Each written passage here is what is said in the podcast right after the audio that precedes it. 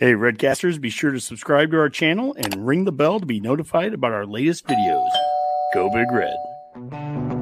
Welcome to the Go Big Redcast, the Husker Fan Sports Show. Welcome to the Go Big Redcast. I'm your host, David Gaspers, and I'm with Honky. Uh, let's sell out the vault this weekend, uh, Redcasters. Saturday, women's basketball plays Iowa at 1 p.m. Sunday, men's basketball plays Maryland at 4 p.m. Two huge games. Uh, go Big Red. Everybody's on the bandwagon all of a sudden. Mhm. Also with Boomer.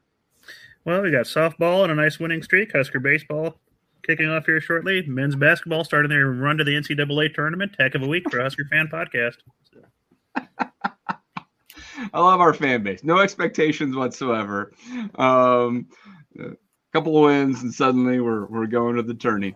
Uh, Honky, we have a special guest tonight. You want to introduce him?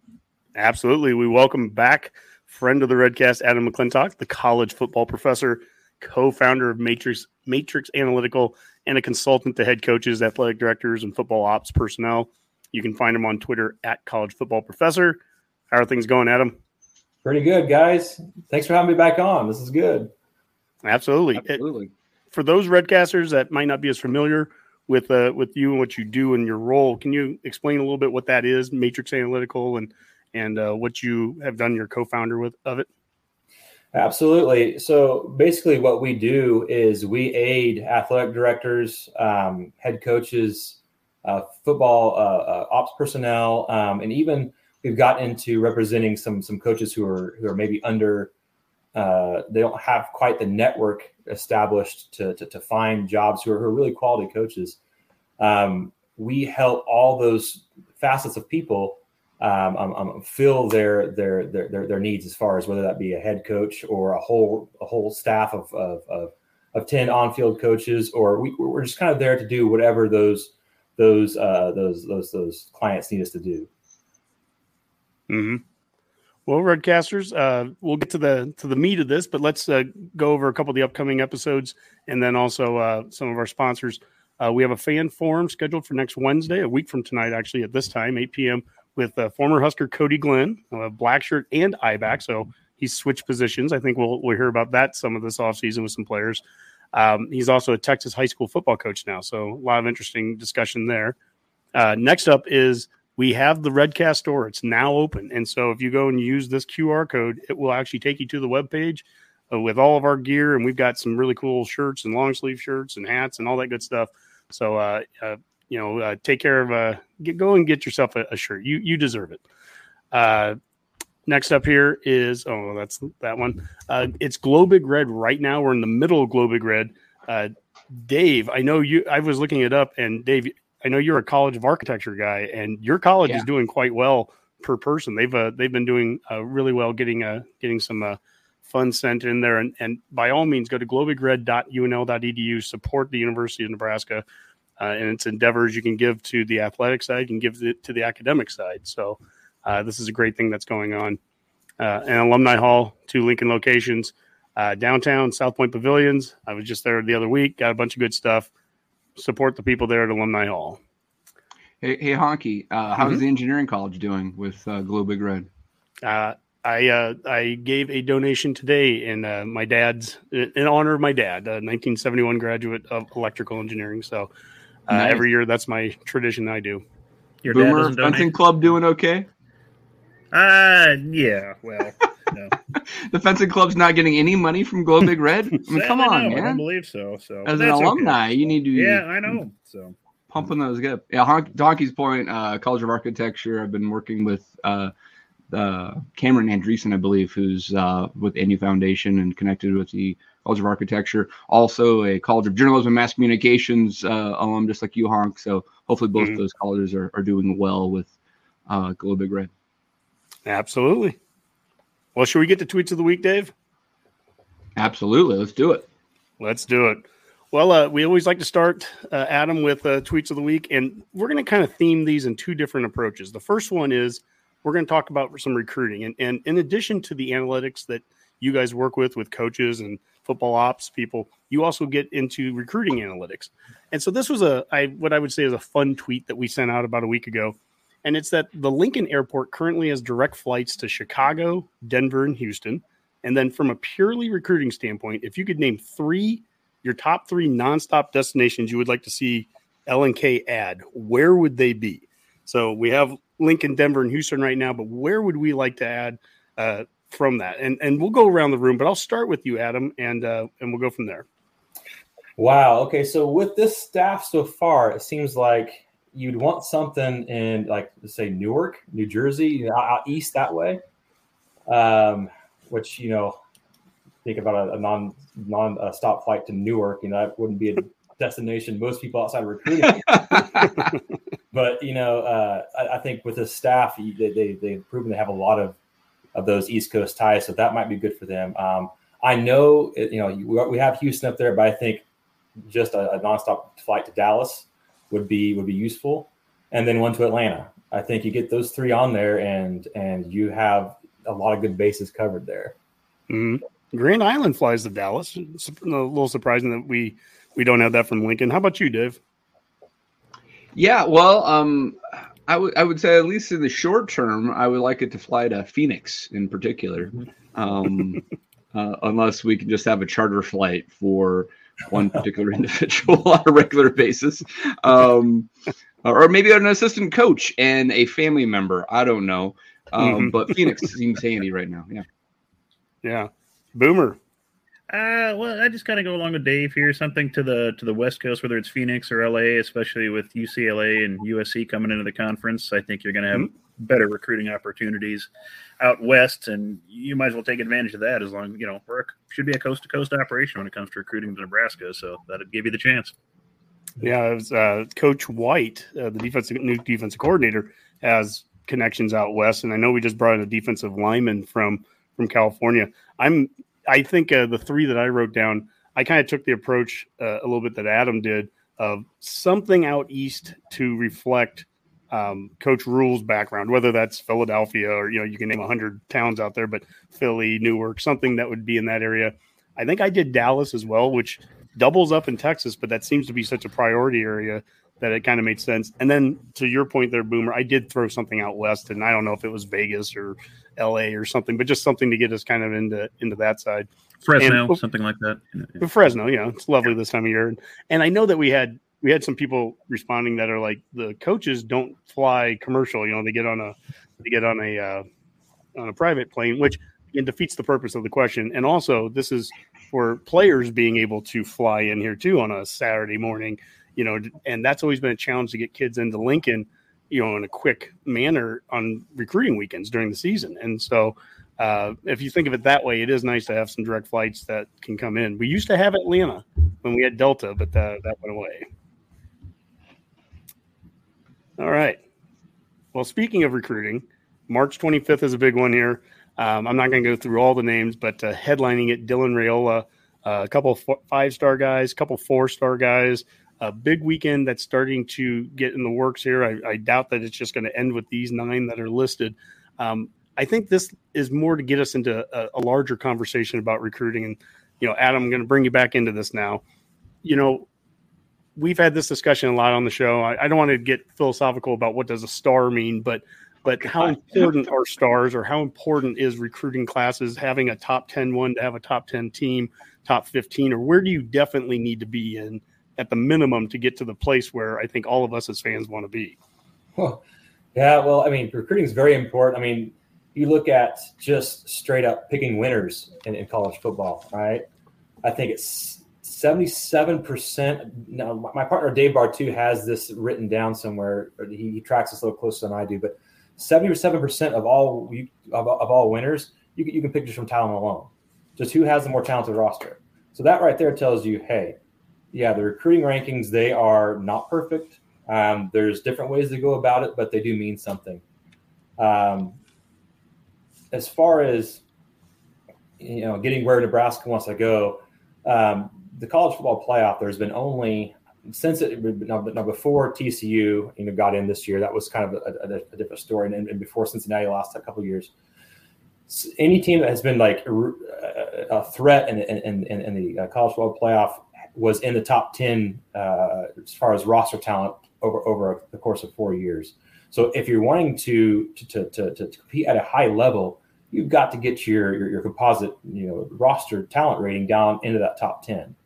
Um, I mean, you're not going to go in and beat Georgia or beat Ohio State or beat Alabama with a the, the 25th, 30th, you know, ranked roster talent in the country. That's that's most likely not going to happen, and it's least likely to happen now that the, that the playoff is expanded because you're going to have to win three games in a row against some of those big, some of those uh, more talented teams. So um, recruiting matters a lot. You know, I, I, know people try to downplay it and and and, and say, oh, we're, we're going we're going to go find diamonds in the rough, and that's great to, to find a few of those, but you can't base your entire roster on diamonds in the rough. So uh, a couple questions, Adam. First. Uh, could I could I get an email from you uh, for football season so when we start gambling, I can actually get some advice. um, and uh, secondly, um, so like how, how, how when you're talking about evaluating talent on rosters and recruiting numbers, uh, how does Matrix Analytical do that compared to say a Rivals or an On Three? I mean, like, what what are you doing? Are, are you doing composite of some sort? Are you doing something different? I, I, just want to understand the logistics of how you're how you're scoring and ranking uh, these teams and and the rosters. It's just purely uh, composite rankings from from uh, from On Three and from Rivals and from Two Four Seven. Um, over the past four years, um, and then we, we we I mean now that the the transfer portal is what it is, every year you have to go in and and and, and track where kids have gone, which is a, a, task in itself. But every every year, more than more than the past, for for, for sure, the those those roster talent that roster talent is is ebb and flow. So yeah. Uh, you know, but that's that's how we do it, and, and, and we, we try to keep up with with the with the transfer portal the best we can. But yeah, it's it's just purely composite recruiting rankings. We don't do anything special. Yeah. And are you using? Uh, it's a little bit in the weeds, but I've noticed some of the uh, recruiting services now like re-rank players in the transfer portal opposed to just using their incoming freshman score. Is that is that what you're doing too? Or using that? Exactly. Yeah. Mm-hmm. Yeah. Yeah. Yeah. yeah. It's really interesting to see how sometimes they get re-ranked. It's yeah, it is. it is. Yeah. Do you find is there is there a big difference between rivals and you know 24 7 and espn whatever the different ones that you you use do you notice a big difference between them? Or is there um i guess i'll just leave it at that. Are they are they pretty comparable i guess in most most cases? Um most cases are pretty comparable. Like within the top say 30 or 35 teams are pretty comparable when you get down below that that's when you start seeing your big inconsistencies just because of um, how those different sites rate their classes and and how they come up with those ratings with with how many um, are in each of those uh, recruiting classes for some of those lower ranked teams. Um, so the top 35 or top 40 are usually pretty consistent. You get down past that, and it's it kind of starts to get a little wild after that. but that's why we. It's fair to say that like ESPN seems to be kind of like disassociating themselves a little bit from the from the recruiting rankings. They don't seem to be that much focused on that anymore. We don't we don't use ESPN at all. Yeah. We use yeah. yeah. So mm-hmm. makes sense.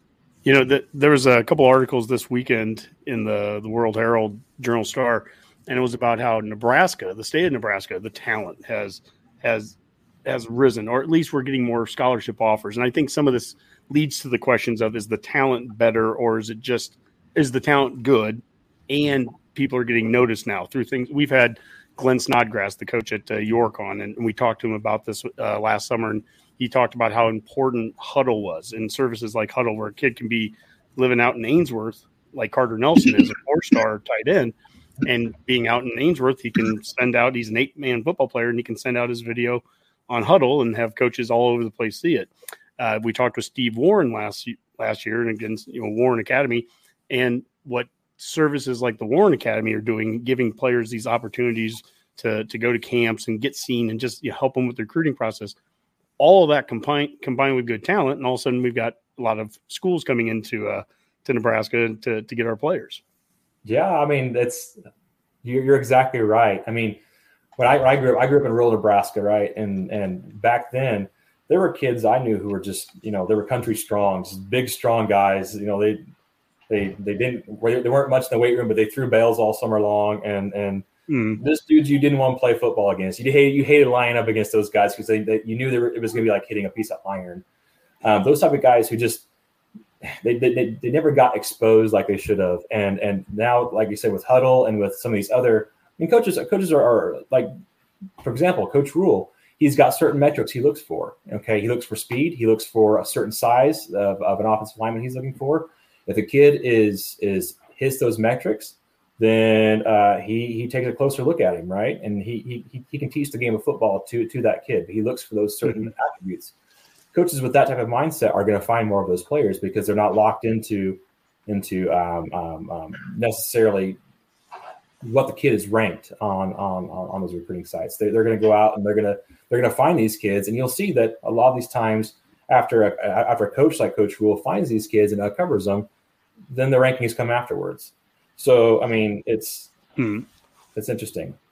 It, quick question here, Adam, and, and I know I know this is not what actually you do. You, you just said I mean, you use a, a, composite score from other recruiting services, but since you do uh, speak with with coaches and and and work with various different athletic departments. Are you aware of, of schools that or, or, or coaches that have like their own recruiting ranking system essentially that i mean obviously they have the big board and they're just they're doing their own self-evaluations of players especially early in a process. But are they using metrics just like how you you know support for you know making coaching searches and all those type of things? Are, are they using metrics that same way kind of uh, that the recruiting services, but have their own like waiting system and all that type of stuff? Do you know? Well, um, actually, we've actually done some work for some schools in the past um, where they've asked us, "Hey, what is the average height and weight of a kid coming out of high school who who um, who starts in a game in our conference?" Okay, right. And so we'll we'll put that together for for a, a coach or an athletic department, and they will actually go out and use those metrics in, in recruiting um, they'll look for an offensive lineman who's between six three and six six and and two sixty and and, and and two ninety. They'll, they'll look for for kids in that size range, and that helps them filter it down and focus on those guys. So there's not so much film to watch. Um, that's that's that's come across more than once, and we've done that for more than more than one program.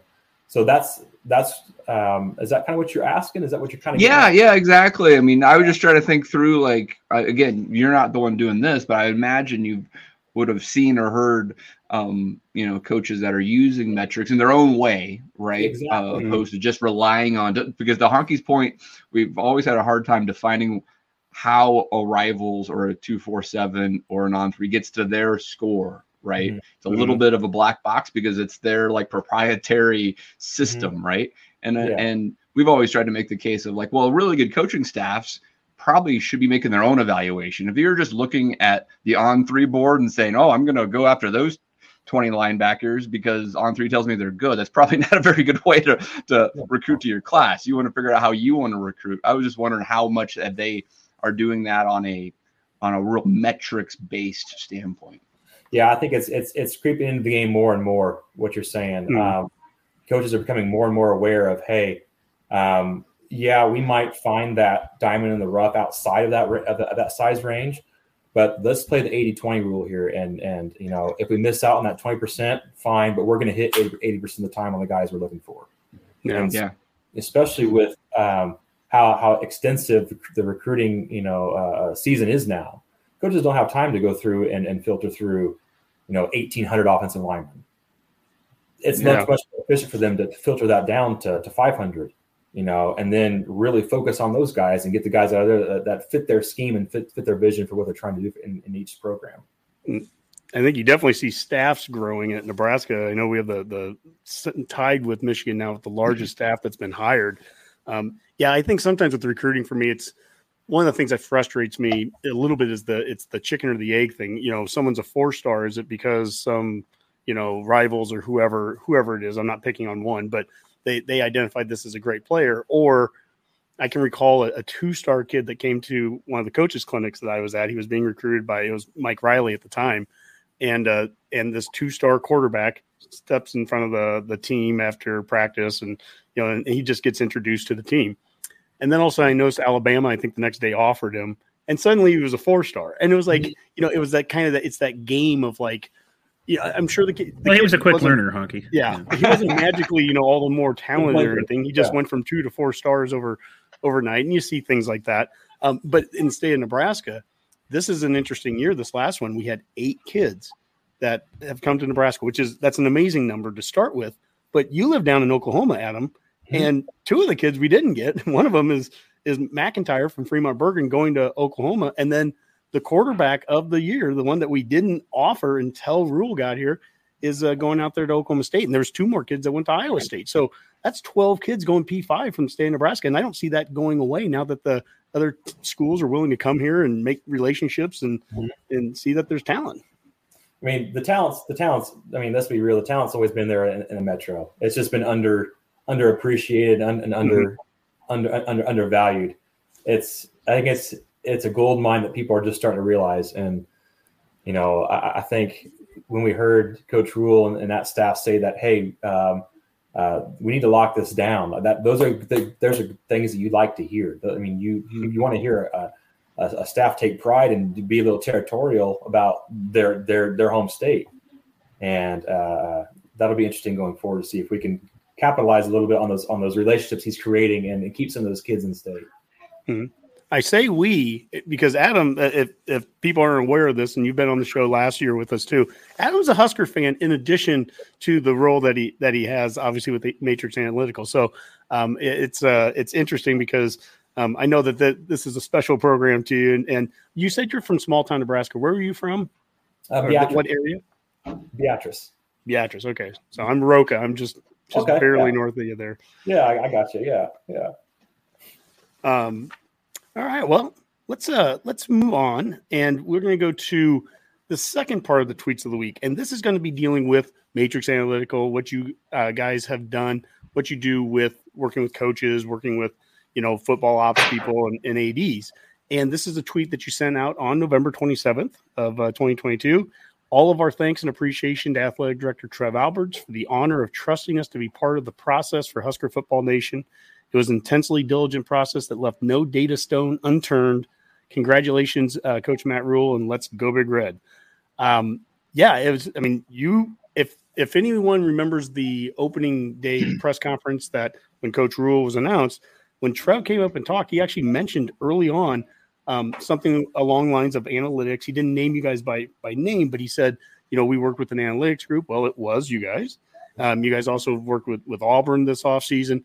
Um, first off, just uh, what does it mean to you? I'm going to say this as a Husker fan. So, because there's some things I know that are proprietary, we can't get into certain things when we're talking, but just as a Husker fan, as we mentioned earlier, what did it mean to you to, to get that chance to work with Nebraska on such a, a monumental hire? Oh man, it was uh, it was it, it, it was a blessing. It really was a blessing, but it still it was it was a, it was, it was a little bit more uh, a little bit more serious than the other co- the coaching searches I held. Because I was like, okay, because I'm, I'm a season ticket holder. You know, I, I Mm. we, we, go to as many games as, as we can get to get up there for. Um, so I'm thinking, okay, if I you know if if, if, if, if I give bad data, if I if I feeding bad data to, to Trev. I'm, you know, I, not only am I going to suffer for it, but the whole eighty thousand people in, in, in, attendance are, are, are going to suffer for it too. Got to get this right. Got to get this right. So it's a lot more pressure than just, you know. I mean, and I, I, I, I take pride with with every program we, we we work with, trying to do the best we can for every client. But there is something special about when the when the home uh, home school comes calling and and, and asks for uh, asks for assistance. That was that was really something truly special. Mm. How different, it- without getting into specifics of this programs like this and this programs like that, how different is the job that you guys do from one school to the next? Is it, it are the processes very similar, or, or have you had ones where wow, this is so different working with this with school X versus school Y versus school Z? Well, we, we work we worked with we worked with seven, eight, seven uh, power, power, seven uh, FBS programs this year, in, in, in this offseason so far, and uh, the five out of the five out of the Power Five and two out of the Group of Five, and every one of them do, does things a little bit different. Um, Some athletic directors they will have their list ready to go that this is the list they want to work on. They don't want to hear any outside names outside their list. Um, they just want to help us filter that list and, and help just be a tool to help them compare. I mean, we're they're dealing with a thousand piece puzzle, and we are only three pieces of that thousand piece puzzle. So our job is to help them better see the the picture that they that they're trying to put together. Um, although we, we realize we're not the whole picture. I mean, we're, we're just a, a tool in their toolbox to kind of help them filter the data that they that they have at their fingertips. So um, other athletic directors will have uh, uh, a short list, but they, they want us to, to, to, add our recommendations to guys that we think should be on their list but aren't. Um, and then other athletic directors have come to us and said, "We got nobody. Give us every, give us every, give us a, a, top five, and we'll go through and, and we'll we'll, we'll discussion back and forth on on on on uh, who fits our culture, our program, and and uh, we'll, we'll, we'll go from there." So it's it's very every every athletic director is different. Every athletic director has a different personality, and their personality usually comes through in in their process and how they really handle their business with the with the programs that they're they're representing. So with a an example where they're giving you a blank slate essentially, yeah. Um, I guess has has there ever been a situation where they literally don't give you any criteria and you just like list your top five or top 10 coaches that are available? Or has it always been more of a, of a conversation of like, okay, so tell me what you're looking for, and then we will, we will craft our recommendations based off of like some, some criteria, just like that you want, right? From an experience or, um, you know, offensive philosophy or anything like that. We've, we've done a little bit of both. There has been a couple times, and we this is our sixth year of doing this. Um, uh, there, there have been times in the past where there had there have been no criteria. The only the first question we had to go in with was, "Hey, uh, what's our budget? What, what's your budget look like? what, what what you know, what names can we chase? What names are are just you know not going to yeah. happen here?"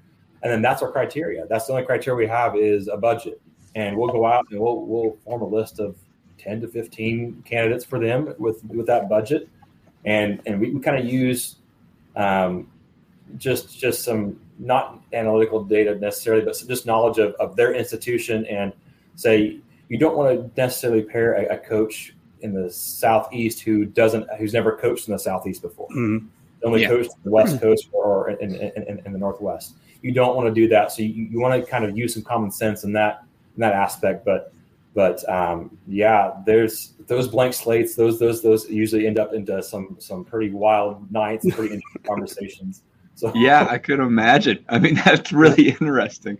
Well, has there been um and I'm monopolizing the the questions, guys. So boomers jump okay. in, but no, you're good. But like um with the the criteria uh, when you let's it's a blank slate for example what have you found are the most uh, most telling metrics criteria for a successful coach right? As there's certain things that always kind of bubble up and you're like, oh, these two or three things characteristic wise or or we're always going to look for. And then maybe you start to then from a geography or other things kind of start to narrow it down. What are the most significant criteria for for a successful head coaching search?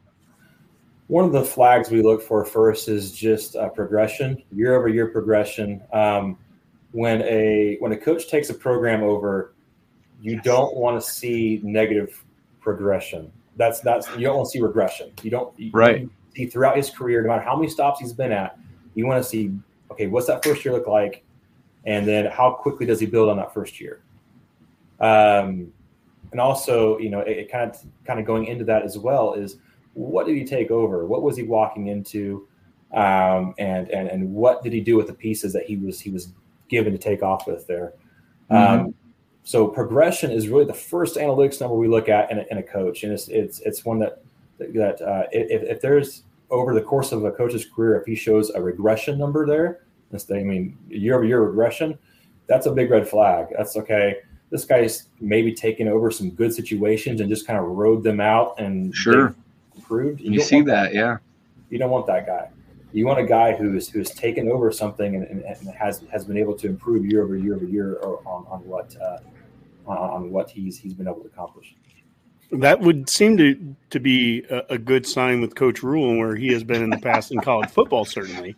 Um, Mhm. and, and that is something we've talked about. We've joked about it a little bit with the percentages. Boomer, I know you, Boomer's our, our resident statistician, and people will sit there and say he's a you know he's a career 500 coach, but it's he took over programs, went one and ten, and got to ten and one or eleven and one, and so yeah, that's going to average fifty percent. But but it's to your point Yeah. there. Have you left a place you know better than what you took over? And you said earlier, you said common sense, and I think that that when I heard that, the immediately the word that came to my mind, which you hear a lot in these coaching searches, is fit. And mm-hmm. is it a good fit, bad fit, whatever? And and I'm going to use two examples, and, and I'm just using them for reference. You don't. Have, it's not about these two guys, but Coach Rhule at Nebraska. You hear a lot about him being a good fit, and then you hear Deion going primetime going to, to Boulder, and it being is that a good fit? Is he you know he's from the southeast? Is he going to fit in, in into the Pac-12? Fit fit becomes you know that's the word that we hear. So I'm going to reference what I said earlier about stars and recruiting. You know what does a star mean? Well, to you, what does fit mean? And, and is that something? Do you guys have a, a you know a fit analytics? You know an analytic for fit, or or how do you guys kind of clarify what fit is with a coach to a to a school? Well, it all comes back to you know it all comes back to recruiting. Okay, you don't want to put a coach in. Let's say that's a good example. Okay, um, for example, Mike Riley when he was up up really humming at Oregon State. Okay, you wouldn't have never taken him and put him at Florida State. Mm-hmm. It just it, all his recruiting, all his relationships were in, in on, the West Coast and in and, and, and Pacific Northwest. You're not going to take that guy, put him down in Tallahassee, and expect him to be able to hire guys that know the area quickly and be able to put together a good recruiting plan in a place he's never been, in a place that that uh, uh, Abby, you're funny. uh, um, you're not going to do that because it's that that, that doesn't fit. That you're, you're setting that coach up for failure. You should you're, set, you're setting that that that program up for failure. You know, um, um, another example of this would be someone like you're not going to take. Um, oh, let's let's think of another one here. You're not going to take well. Hmm, I can't think of This another is- off the of my head. Adam, it's, I got I got a joke I can insert here. This is kind of like not uh, trying to fit honky into a size 34 jeans, right? Well, depending on the year and the you know the time of year. I am unfamiliar with honky waistline, so I was, I was a So lot closer he. to that. I was a lot closer to that back in October, and then you know now Yeah, darn how it is. Yeah. you know, hey man, things change. I just go with the It's flow. you know? change. Good point, honky. Yeah, I, I had a question, cut. Adam. When it comes to analyzing coaches, and you know, we can use Rhule as an example of this, uh, where you're looking at a coach that previously coached in college and hasn't for a few years. How do you, you know, given the changes with like NIL and transfer portal and things they may not have dealt with as a prior coach, how do you take that into account when you're evaluating a current coach or assistant or whatever? Well, it, that's that's kind of outside the lines for us analytically because you don't know what that coach has been paying attention to and what he is is privy to and not privy to. Um, as far as guys coming from the NFL who have been out a little while, NFL is so different from college as far as just just the game itself. It's it's anything that a coach has done in the NFL, we leave that alone. That's that's we almost treat like a completely different sport. Okay, um, we look at uh, if a coach is coached at the FCS level, we, we, we take that into, into consideration, um, and and the FBS level. Anything outside of that, it it, Mm. it doesn't play into our metrics at all because it, it it's you're you're comparing apples and oranges at that point. Now, as far as how NIL and how that kind of stuff uh, impacts, we we don't know that yet. Um, we, we don't know what a coach has has been paying attention to. We don't know what he's learned. Um, um, um, uh, in, in, in, in, in the off season and and and uh, actually putting together his staff.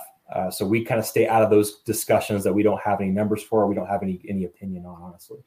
That's interesting. And since it was someone like Lance Leipold, like at Wisconsin Whitewater, doesn't really fit into your into your to your metrics per se. No, he he his career at Wisconsin Whitewater, we don't take that into account. He his uh, our database starts when he got to Buffalo. Yeah, Oh, okay. still good for him, but not Yeah. nearly as good as winning six titles in seven years there at that level. Yeah, that's Yeah, interesting. Mhm. Well, you mentioned NFL, and I'm just going to move on to the to the next question, but we can just keep this conversation going about about what we've been talking about. But this was another tweet, and this is from your partner in crime there, Dave Bartoo, and he was on the show. What I thought was interesting is last summer when you guys were both on the show together, you said that was the first time you guys were ever on a even like on a video call together. Is that is that right? That, that Yeah. we were the first time that you guys were ever together like face to face. It was, yeah. We it's funny because Dave and I talk probably two to three times a day. Okay, but we we uh we we don't you know we, we never FaceTime. We never the first time we never actually talked live was on you guys' show last year. So That's amazing. That's Yeah. crazy. Well, he tweeted out today. Um, this was in reference to a, a tweet from the Athletic, and the Athletic said uh, they were talking about the New York Giants staff. So this is the NFL connection. Um, that uh, rather than rely on old friends and former colleagues, Brian Daboll uh, cast a wide net for his assistants. The result is a coaching staff that helped the Giants their, to their first playoff win since 2011. And Dave retweeted that and quote tweeted it said, uh, started the concept in the FBS three years ago, now moved into 17 FBS teams and the NFL. Best available is better than the best available buddy. And that's a discussion I know that we've had at, in Nebraska as fans, uh, whether it was the last staff, everyone coming with uh, Coach Frost from UCF, or with this staff, you know, is there too many buddies coming in, or what, what's the right blend of, you know, this is somebody I've worked with, this is somebody's kid that I've worked with, you know, this is a this is a, a longtime high school coach that I've coached with, and then there's also guys that I haven't, you know, worked with before, Raiola, the uh, White, the de- new defensive coordinator, and so what's the blend there? Or how do you kind of, uh, you know, how do you gauge that? What kind of analytics do you do on that when it comes down to uh, the friend factor? Well, you know, that's kind of what we developed our our, our, whole model for was to, to kind of go against the whole buddy hire thing because there's so many talented coaches who are out there who are without a job right now as we speak just because they don't they didn't network well. Mhm. Uh, they're terrific at their jobs. They had terrific results, and they may have been a part of part of a staff that was let go, and then they just kind of got forgot. They're they're they're they're at a high school somewhere, or, or that they're at a Division two school somewhere, or they're at an FCS school somewhere when they deserve to be at a Power Five school because that they're that good of a coach. Um, but they don't they don't have the network to do that. Those are the guys that we pull in and, and, and we like to represent. We, we actually take the top sixty percent of those coaches in our in our in our database and, and and we we will market them and try to get them out there to get hired. I mean, just last week we talked to a, to a wide receiver coach who's now at an FCS program, who two years ago was up for you know football scoop wide receiver coach of the year, and oh, now wow. his his his his his staff was let go, and he just kind of got lost in the shuffle. He didn't network well, and now he's at a lower tier FCS school and trying to work his way back up. You know, and he's he's a talented wide receiver coach, but he does not have that net, that connectivity. Those are the type of guys we're trying to help. We're, trying to push to the forefront here. Now, you talk about the the, the correct blend. You've got to have guys on your staff who understand your vision, who and who will pull your direction. Um, but you also can't be afraid to go out and hire guys who are maybe smarter than you, and can bring some fresh ideas and, and can Mhm. bring some um, so, some things that you that you may that maybe challenge you a little bit to to to to, to think of things in, in, in new ways. Um, now there's a there's a cautionary tale there. Don't bring too many alphas in at the same time because not every you can't have of your 10 headsets you can't have seven of them who are who who are aspiring to be a head coach right away because you're going to have heads butt and you're going to have guys who are, who are more worried about what they're doing affects their career you know going forward than actually what is what may be good for the team so Mhm. it's a delicate blend there you got to have some some big personalities for sure you know your defensive coordinator those guys have to be leaders they got to be you know um, and I know you guys have talked to Damon Bing before. Um, he says something that I really, I really agree with, and I, I mean, we, we really have, have seen in the past five to six years is, you know, head coaches teach coordinators, coordinators teach position coaches, position coaches teach players. That's that that that uh, that hierarchy seems seems seems to work the best. So you can't have Hmm. position coaches who are undermining your coordinators. You can't have coordinators who are under, undermining your head coach. You got to have all these guys who, who, who, who if, if, if, they don't necessarily have the same vision, they respect the hierarchy and they're and they're they're, they're able to pull in the same direction. Mm-hmm. I, I, think you made a really good point there with like when you're when you're bringing that staff together to not be afraid to to look outside and not be afraid to to bring somebody that can be smarter smarter and, and, and add some value there, right? And I think as fans, we get stuck a lot of times on well, it needs to be this person because it just needs to be. This guy is definitely he's the the home run hire. How many times have we heard that? The can't miss. And yeah. th- there are some words that we've kind of struck from the the lexicon, uh, the Redcast lexicon from from you know the from this time moving forward. Uh, home home run hire would be one of them, but you know even just as recent as a couple months ago, you know I'm guilty of saying it that boy if we don't have Coach Busch or Coach Joseph come back, you know it's gonna it's gonna blow up the the, the team and, and we're to lose all these guys. And you know we it's it's a non-negotiable. We have to have you know x x guy come back. And here we are with the right coaching staff coming in and bringing in guys that in some cases we'd never even heard of. And yet uh, it didn't blow up the team. We have a hundred. In fact, we have 105 guys right now on scholarship. we have to get down because we you know, we've had so many, and so sometimes the way the things play out aren't aren't uh, always the way that uh, you can predict that way. But uh, we've talked about a lot of different analytics. I think I'd be remiss, and Dave would Dave would want me to show this, so I will. Do you have a, a doppelganger uh, analytic, you know, analytics or anything based off of that? Like ninety percent accurate here. that is. Can you find someone that looks more like Matt Rhule? Have you, have you guys? You guys have been seeing the same room before, haven't you? yeah. So my uh, I oh geez, it's I don't know. Photoshopped. I have a. I went to that the the welcoming uh, press conference that day uh, for Coach Rhule, and I was standing right next to him, and I got a photo, a selfie with him behind me. So uh, we were in the same photo. It's it's official. Back to the metrics. yes, go. I mean, um, I'm I'm interested on actually like yeah, what goes into ranking these assistant coaches? I think it's pretty mm-hmm. intriguing. I think I saw you, yeah, you guys tweet out. I think it was uh, Coach Fisher, um, obviously on our our old staff, just got hired at Syracuse, and he was you guys said he was like a top thirty defensive backs coach or something mm-hmm. like that. And to your to your point of like ranking these, so tell us a little bit more about actually how you rank these assistant coaches on their performance, mm-hmm. Um, and taking into factor things like the talent that they have. You know. Okay. Yeah. I mean, it's we're about to get nerdy here. All right. So that's all right. That's what we brought you on, man. so okay. So the database that we keep is is massive, and we have every play that's been called since 2009. Okay, we have every um, every on-field coach. You know, we, we know where, where they were at since 2009. We take every play. For example, let's say we're, we're grading running backs. All right, every single time a running back got the ball, what happened? Was he tackled for a loss? Did he get three yards? Did he get 10 yards? Did he get 15 yards? What happened when that running back got that ball? And how did that running back room progress every year as far as those play, those per play metrics? How did those that those running backs progress in his room while he was there? Um, how many draft picks did, did he did he develop, and mm-hmm. what what were those draft picks you know, ranked coming out of high school? Did he develop those guys?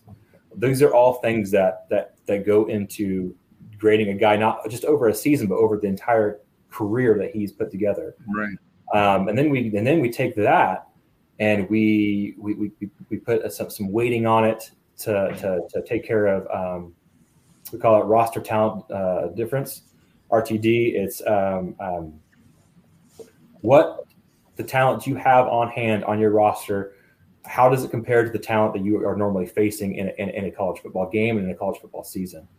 Some some some coaches have the the luxury of having Georgia talent, and they have, yeah. you know, just an embarrassment of riches, and they have the best talent, eh, eh, you know, week in and week out, every time they hit the field.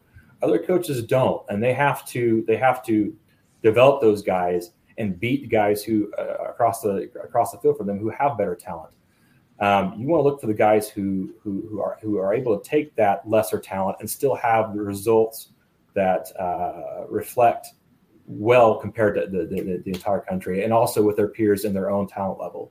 So we, we take all those mm-hmm. things together, we throw them in a formula, we shake it up, and it spits out a, a, a grade on each coach. Um, and like I, I, I, talked about earlier, how we we look for coaches who are in the top sixty, you know, the top 60th percentile um, uh, uh, in our database, and that that that means okay, if a running back coach is somewhere and he is in the top sixty percent, that means he's better. He, he's better than sixty percent of all the other of all the other um, um, running back coaches since 2009. We want to help that guy find a job um, somewhere because he's he's good. He deserves it. His his his career has proved that he can take you know players and develop them and and and get results year in year year in year out at his talent level and maybe even below or above his talent level.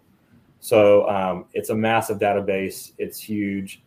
Um, I actually had to buy. Dave and I both had to buy new new computers who could handle it. Otherwise, it was like hit, and then we'd, we'd go eat lunch, come back, and see what calculated for us. I mean, it was, it was massive undertaking. It's, it's um, like the we, WOPR computer from uh, War Games or something. Yeah, it was like you, sometimes. You but, said uh, you said two things there. Mm-hmm. You you mentioned uh, if a team has Georgia talent, so on one side, and then you know how do you develop talent? And right now with Nebraska, of all things, we brought in some Georgia talent, namely three transfers from Georgia, three transfers from Florida too. So six transfers right there from from the uh, from big time, you know, blue blood kind of SEC teams. But on top of that, you mentioned the development factor. Is that something? You know, I guess not with not a specific ranking, but I guess do you rank that? I mean, does does Coach Rhule have a ranking that is associated with development and how well he develops? Is that one of the analytics that you guys can track, or or or how do you gauge, uh, you know, whether they are good development coaches or not? Well, maybe not Coach Rhule specifically, because we only we, we attribute um, uh, the de- development to the position coaches. Okay. Um, so, for example, uh, um, Coach Joseph, okay, who at, wide receiver coach, I think uh, we had it now off the top of my head. I think it was like one out of every three wide receivers that he recruited and signed to, to his class was going to get drafted in the first two rounds. That's incredible. That's pretty good. That, that's incredible. That's you know, that's that's high end. Okay, that's high end development. That, that's that's what that's what we look at for high end development there. Um, another guy similar to that. Let's let's let's talk about. Um, uh, hey, Adam, I'll throw a name out. I'll throw a okay. name out. How about uh, Brian Ferentz? Uh, as sorry, I don't mean to laugh like that. But, That's why I asked. Now he's he's offensive line and tight end coach. He's great. Yeah, yeah. As a I was going to say, as a position coach developing, I mean that. Yeah, you know he he's crapped on for all the right reasons as an OC, but geez, yeah. talent or tight end wise, that's tight yeah. end you. So, but as OC, it's a little different story. Uh, but you only rate position coaches, is that right? Because they're the ones developing the talent. So the OC yes. or DC wouldn't have that. Interesting. Okay. Exactly. Yep. All right. Yep. Well, still good for the joke.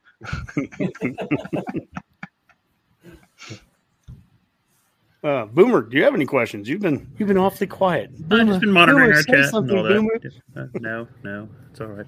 Well, I, I know Adam, you, you, guys do this for football. Have you thought about branching out into basketball or baseball, anything like that? Other college sports? Or, I know it's such you can get new computers, you know, and crunch all yeah. sorts of numbers now. We've actually talked about it, molded over, but Dave and I both you know, we we got into this this you know labor of love nine years ago when we started developing this because we love football. We love the game of football. We had a passion for it. Um, we don't have that same love for these other sports, so it's harder to, you know, on, on those days where you're just grinding on this database trying to keep it up to date when the coaching carousel is going crazy, coaches are moving mm-hmm. every day. and you got to keep up with it. That's not something we were willing to do for some of these other sports. I mean, it's it, it, it's a lot of labor, um, especially this time of year, and and and you know, and and, keeping up with with the roster talent and, and, things like that. We wouldn't be able to. We wouldn't be able to fairly replicate this in any, in any other sport and, and do it justice. Mm-hmm. Fair. You know, and have you ever been approached? I know you mentioned earlier you talked primarily FCS, FBS programs. Have you ever been approached by a Division two program or NAIA, anything like that, to, for services or anything? Not yet. We haven't. Um, now we've had coaches from the NAIA, NAIA and Division two contact us and want to, want to know where they were ranked in our database and if, if we could help market them and And, yeah. and we, we FCS is the lowest level that we're able to grade position coaches and grade and coordinators and coaches. So at this time, we, we, we would just tell them, hey, um, we don't have any data for you until you hit the FCS level. At that point in time, we can start evaluating you. And uh, uh, if, if, you hit that that you know our threshold of the top top sixty percent, then then we can then we would we, we, be glad to market you. Um, but anything below that, then then it's it's uh, it's it's getting into the weeds a little much. So to give like an example, like Coach Ryan Held, who was with Nebraska for you know a number of years, and he's in your database because he was at UCF, he was at Nebraska last year. He was at North Alabama, so that would be FCS, I believe. So he still would be in it, but now he's the head coach at UNK. So for as long as he's going to be there, there would just be a gap, uh, yeah. so to speak, in your database until if he came back into FBS at some point, there would just be a however many year gap while he's at Division two. Exactly. Yep. Okay. Exactly. And then with Nebraska coaches like Terrance Knighton or Garrett McGuire, you just don't have any. Their data zero right now. Yep, it's zero. They're they're they're a blank slate. Yep, those guys. This yeah, those guys are coming in with with with no FBS or FCS experience. They're blank slates. We don't have an opinion on them either way. Um, so, mm, well, we'll see. is I mean, is it is what Nebraska staff has right now. Is this unique in the number at, at, at, an FBS level? Is it unique that we have a number of guys that don't have any data? Knighton, uh, McGuire, Bob Wager, you know, has been a, a long time, very successful high school coach in Texas, but there just isn't any data with them. Is that unique that that uh, Nebraska has, you know, a, a decent chunk of our of our staff that way, or do you see this a lot of times, or are there a lot of staffs that have three, four guys that don't have any data on them. Well, um, Nebraska, uh, I think when we when we ran the numbers, I think they're the 16th uh, most inexperienced. Not I don't want to say inexperienced. It's not what I'm trying to say. Hmm. They are they're, they're, they're the staff with the least amount of FBS FCS experience in the country. 16th, sixth, I think they're ranked 16th, the most inexperienced. If that's the correct word, that's not the correct okay. word. Um, they're a young staff. There's a lot of elements we really really like about it. Coach Rhule, Um, you know how I talked about we don't track their uh, development of, of players, but we do track the the head coach's ability to hire assistants and and what those assistants go on to do later. Coach Rhule has an impeccable track record of of finding guys like this, and they turn out to be excellent assistants. I mean, you, you look at like uh, uh Elijah Robinson down at Texas A&M, um, excellent defensive line coach. He started with Coach Rhule. Um, you have Fran Brown at, at, Georgia, who started out with Coach Rhule, who's an excellent defensive backs coach. There's numerous guys like mm-hmm. that who was able to go. And, Joey McGuire, right? Yeah, ex- exactly at, at, Texas Tech.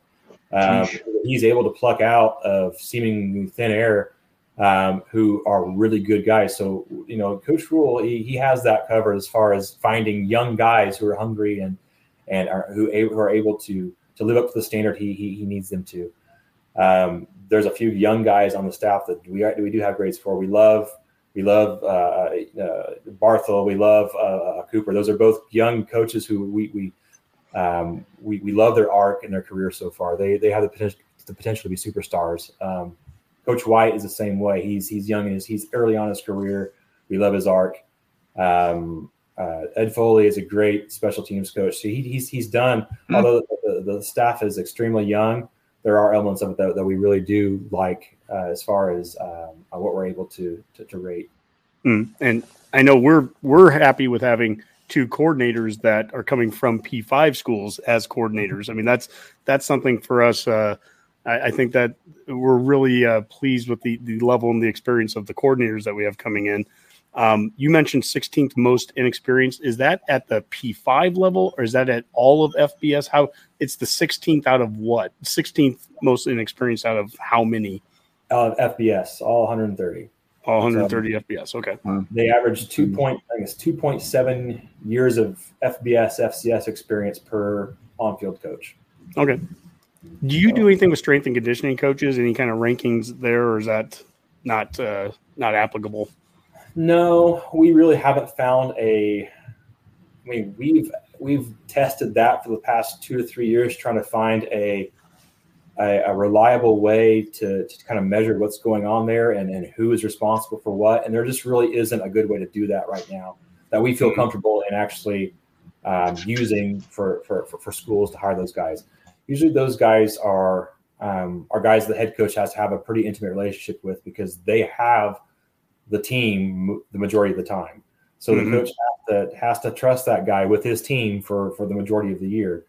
Um, that's not somebody that we feel at this point we have the the type of data we, we can go in and say definitively this guy's better than that guy.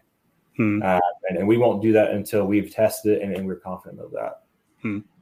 You know, one of the coaches that, well, the only coach that has been retained from last year was uh, Donovan Raiola, hmm.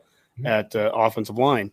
And that led to some, you know, early questions from Husker fans that were were concerned about the O line a year ago. Now, when Coach Rhule was asked about it, his response was that he he teaches the scheme exactly the way that I want. That there's three different. He was specific down to there are three different styles of blocking schemes, and he coaches the style that I like.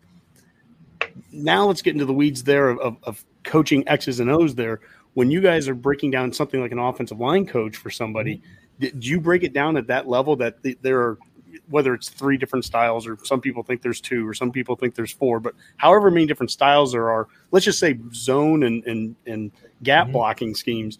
I mean, yeah. you break it down to that level where it's like, look, you're looking for zone. We're going to pull from these ten coaches, and we're going to exclude these ten that aren't zone guys. Or how do you uh, how do you do it with that? And I'm, I'm using O line as the example, but you could use mm-hmm. Defensive back coaches who are zone versus man or whatever. I mean, there's other examples. I'd like to have like a really cool, flashy answer for you here and say, yeah, we do this and this and this, and we watch so much film. But honestly, we don't watch any film. We're not football. we're not X's and O's guys. We're okay. nerds with, with, a spreadsheet, and and and we we have the, the numbers when we say, okay, the this guy's numbers over his career say he is really good. He can coach offensive line. I don't know what scheme he runs. I, I know his coaching history. I know he's an air raid guy typically. So those guys, you know we will try to match with air raid offensive coordinators. Okay, mm-hmm. just an overarching philosophy. All right, you're not going to go in and you're not going to take oh um, oh let's say a Stanford's offensive line coach to, to go and, and, and be to be um, uh, oh uh, Phil Longo's offensive line coach, right? Because Phil Longo, he's he's he's more air raid. He's he's not the same type of. He's not going to want to line up and mash people the way the old Stanford teams did, right?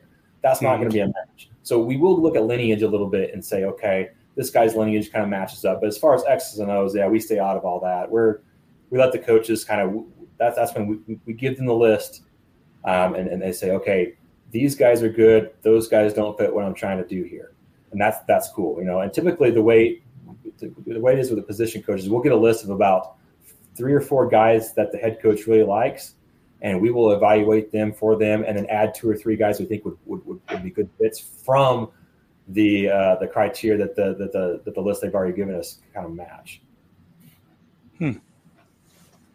You know, put your football, your Husker fan hat on for a second. Do you have a, uh, you know, the fullbacks coming back? Uh, are you a run the damn ball guy? You know, as a fan, you know, for, forget the you're you're not uh, supporting any other schools right now. You're you're a Husker fan. What do you want to see on the field? Just to, absolutely, man. Let's let's get the fullback back. Let's see some ISO. Let's see some. Yeah, I mean, I grew up the same time frame you guys did. I I, I remember seeing, you know, the games were close in the first, second quarter, and then by the third quarter, those holes were you could drive a truck through them because we just had pounded people into submission.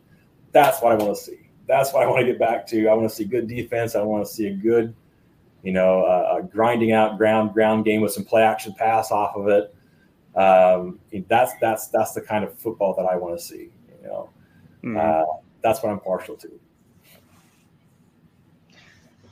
I got one more question, Honky, if if you don't mind. Yeah, uh, I, am done. You can you go with yours. I, I, just this one, and, and maybe it'll help Adam the little so, self promotion, I guess. If because we know like most FBS coaches obviously listen to the Redcast, so it's a big opportunity. But you talked a little bit about your like the start, right? The genesis story of Matrix Analytical. I was just trying to like put in my head. I think it says like nine years ago you guys started this with with Dave Bartoo, and then like you've been doing this for six years, maybe like publicly, and you have this gigantic database you had to collect.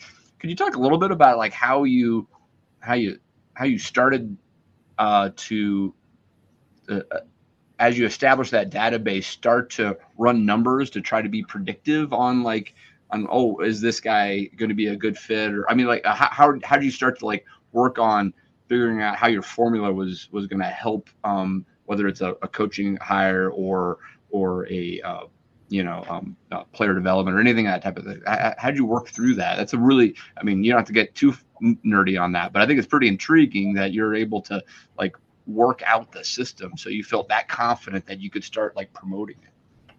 Well, yeah, like I said, we we developed the system nine years ago, right?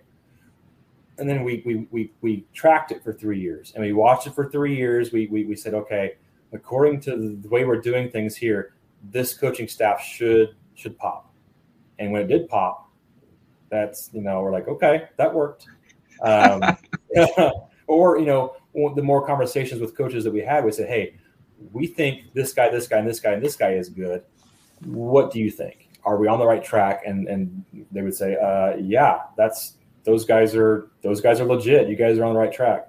So the first three years was a lot of testing, just a lot of observation, a lot of okay, um, what went wrong here if it didn't work? What can we what can we improve? Um, and and how accurate do we need this thing to, be to be before we we actually uh, um, um, put it out there? You know, nothing is going to be hundred percent predictive. Uh, that's not you know, but we, we kind of go with the 85-15 rule where if we're right 85% of the time, yeah, that's good for us. You know, the, mm-hmm. we're not going to be right every time. It's just, it's just, or it's just not going to, it's just not going to happen. So, um, once we got to that point where we were comfortable where we're 80, 85% of the time we were, we were going to be correct, then that's when we started to go into coaches and saying, Hey, we can help you with this. Um, give us a shot. And, and we had one athletic director, um, six or seven years ago that said, Hey, um, you guys are different. You talk different. Um, I want to bring you in and and and uh, help me out with with my head coach's defensive coordinator hire. Yeah, he he wants this guy. Um, what do you guys think? And we we were honest. We said, do not hire that guy because he's not. he's going to be terrible.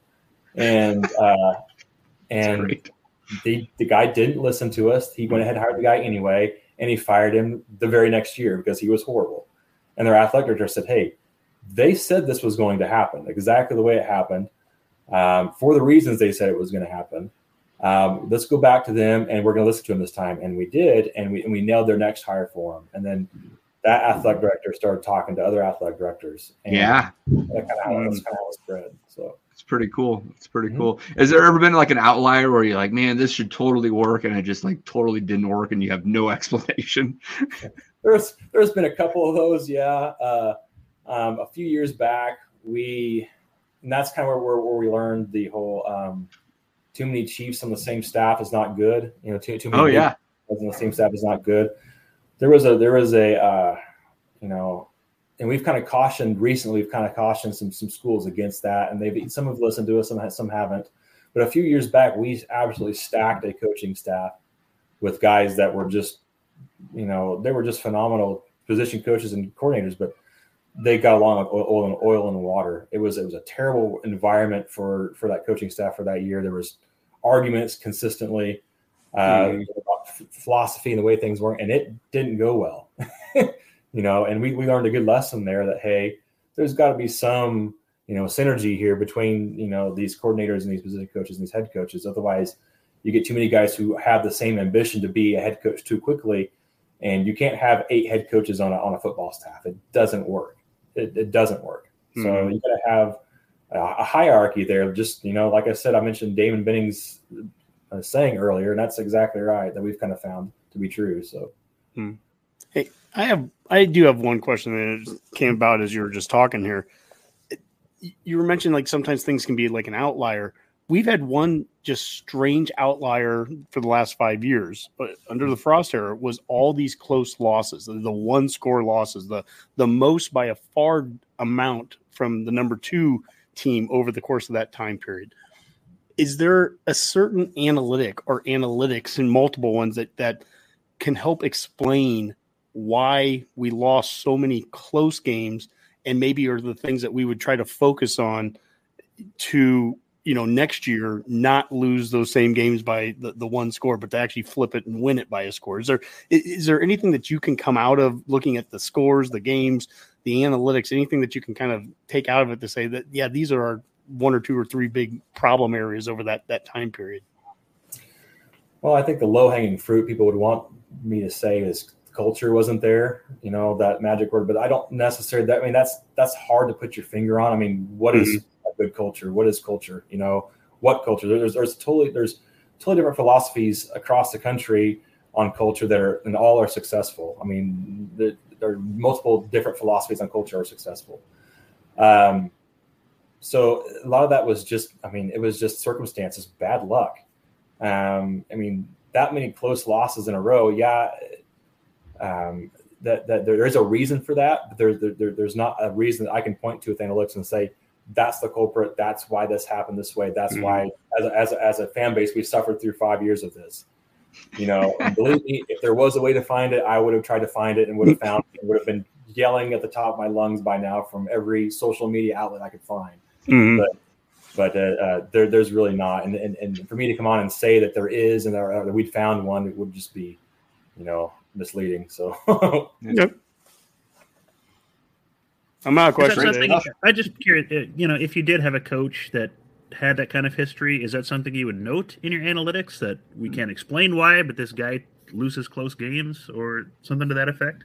There is, yeah, we, we do we do keep track of that, and that some of that is you know is is regression. I mean, for, for, for mm-hmm. the talent profile that that Nebraska has had for the past five years, they should have been a much better team. But when you compare this talent profile to other teams with a similar talent profile, compared, you know, relative to who they play, mm-hmm. they underperformed vastly. Um, it wasn't near the mark that, that the expected win totals just were not there. Mm-hmm. Uh, and I, am not pointing any fingers about you know whose fault it was or whatever. That's that's water on the bridge. But but um, the fact remains that it, it, was they they horribly under underperformed. Well, and that's and that's true. I mean, last summer when we had you guys on, the win projection for last year was was going to be seven, and it was like it was like seven point nine really, and then you even contacted me like a week later, and you're like, "Nope, uh, we switched something with the Purdue game. You guys are gonna we're gonna win eight, you know." And it was like, "Yay!" yeah, exactly. That's that's a perfect example. Is you know, and and and uh, for that win pro for, for, the talent profile and for the returning production profile that they had, that's what they were should have won. Um, mm-hmm. And you know, it, it didn't happen, and and they got fired because of it. I mean, it's well, and you think about yeah, that they simple. they finished four and eight, yeah. and yet when you know you had a double digit lead in third quarter against Northwestern, double digit lead in the fourth quarter against Wisconsin, a double digit lead at halftime against Minnesota. You know who's who's predicting a loss to Georgia Southern, and you go down the list and you go without really even being that much better. And this gets back to that that first question I had about like you know what's the I don't know if you can put an analytic around it, but how did we lose so many stinking close games? I mean, just those four games I just mentioned right there are ones where it's like, well, there's your eight and four if yeah, you just exactly. if you don't collapse, you know, in, in some of those games. It's just it's bizarre and I don't I don't have an analytic for it either. I, well, I mean, I have a lot of words for it, but we're a PG show, so yeah. All right, this has been great. Mm-hmm. All right. Well, Redcasters, yeah, Redcasters, if you like this, hit the like button, hit the subscribe button, you know, uh, ring the bell for future shows, all that good stuff but uh, that really helps us out. So definitely thank you for watching. But uh, yeah, it's a and follow Adam uh, on Twitter, right? Yes. At, at, Kyle, at CS professor, or you can, you can follow um, Matrix Analytical at uh, Matrix. I think CFB Analytical. I think is what it is now. Mm-hmm. So. Yep. I was going to say it's it's in your description on your Twitter page, but it, it the link is going to to a page that's broken. So you may want to take a look oh, at that okay. when you're done. Yeah, I will. I'll do that. Yeah, because yeah, I was trying to find it and I clicked on it. I was like, oh, this is this is broken. Apparently, so, word of mouth is more important advertising than Twitter for right. these guys. That's how good they are. Apparently, it is. Yes. Yeah. All right, let's get to the parting shots and let's go with Boomer. Well, as uh, loyal listeners know, uh, the not only are Husker sports the passion of the Redcast for Australian rules football, but also pro wrestling. And a little sad news from the world of pro wrestling this week: uh, Jerry Jarrett passed away, uh, mm. father of current wrestler uh, Jeff Jarrett, and also well noted for as the uh, owner, manager, and often booker of uh, Memphis Wrestling back in the heydays of the 70s and 80s. In terms of just names in pro wrestling, he's probably one of the biggest ones, most responsible for the world of wrestling, or pro wrestling as we know it, bringing in music videos to TV shows, responsible for the careers of a wide variety of wrestlers like Jerry Lawler, Dutch Mantell, Bill Dundee, Rock and Roll Express, Sting, the Fabulous Ones, Jimmy Hart, Jim Cornette all got their start there. Announcer Lance Russell, among others. Uh, I know three of those names. I think. Yeah, eh, you know more than you think. If, if you broke them down, Honky, you know more than you thought. And he really kind of brought that new aspect of rather from the old staged 50s, 60s style of wrestling. Really brought in that kind of modern televised soap opera esque aspect of pro mm-hmm. wrestling, where you had like the Tupelo concession stand brawl, which is legendary, or really reached its peak with uh, Jerry Lawler's feud with Andy Kaufman, which you know, oh yeah, pinnacle the, on uh, the David Letterman show. I mean, that was you know classic classic wrestling footage. So yeah, he's just and he worked with WCW, WWF, and just way influential in the world of pro wrestling. And so our thoughts go out to the Jarrett family and the entire Memphis wrestling community here at the Red Redcast. All right, Honky, try to top that. Oh well, um, I, I wanted to mention uh, I know she's been in our mentions here today watching, uh, but Abby, Abby something on on Twitter. She uh, she has she does work with you guys at uh, at college football or at Matrix Analytic Analytical, and uh, she's been on the show. She's she's one of our our Husk girls, and and and she's a, a real good friend of the Redcast. Uh, so shout out to Abby there. And my other parting shot is just uh, you know for all the I don't know what it's going to be like in Oklahoma tomorrow, uh, but it's going to be cold in this area, and uh, we're going to get some snow finally. Lincoln has has uh, only had like three inches or something. It's like one of the least amount of snowfall years that we've we've had in the history, and so we actually could use some. But it sounds like we could be getting somewhere between like four and eight inches uh, over the overnight or over the next day. So, anyways, uh, just stay warm and uh, go big red. All right, a, a, a wrestling memorial and a weather forecast. There you go. Adam, as our guest, you can take us out of here. What, what, what do you got? First off, you know what 48 inches of snow would do to Tulsa, Oklahoma? We would be shut down for a month. For a month, honky. So, yeah, keep yeah. all that up there. Um, mm. now, uh, let's let's let's let's support the Nebraska ball. Let's let, us let us get to the dance of some sort. NIT, NC. I don't care. I just want to dance. I just want I just want to dance. Just just just want to ride this ride this momentum for a little while. It's been too long since we've had something to smile about as far as you know some of the men's athletics at UNL, and let's let, let's keep this going. Yeah, GBR. absolutely. Let's see if they can beat Maryland on Sunday, and I'm sure we'll be talking about that uh, the next time we have a show, right, Honky? Absolutely, absolutely. All righty. Uh, well, great show, Adam. Thanks for joining us. It was uh, really informative. Um, really appreciate your time. Uh, for now, let's call that a Go Big Redcast. Go Big Red. Thanks, Adam.